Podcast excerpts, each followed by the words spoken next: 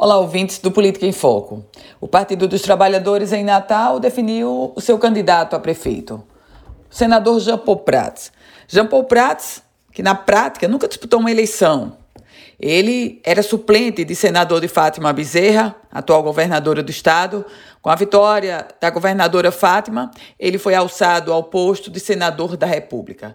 Jean Paul Prats, que na prática ele tem diversas dificuldades para ser candidato a prefeito de Natal. Venceu uma. Internamente, no PT, a disputa era entre ele e o médico Alexandre Mota. Ficou confirmado o nome de Jean Paul Prats para ser candidato a prefeito.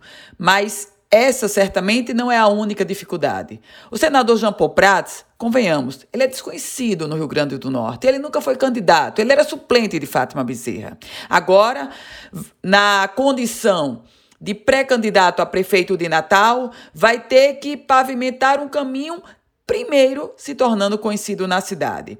Só que, na prática, mesmo sendo pré-candidato a prefeito de Natal, a gente sabe que há um outro projeto de Jean Paul Prats em curso.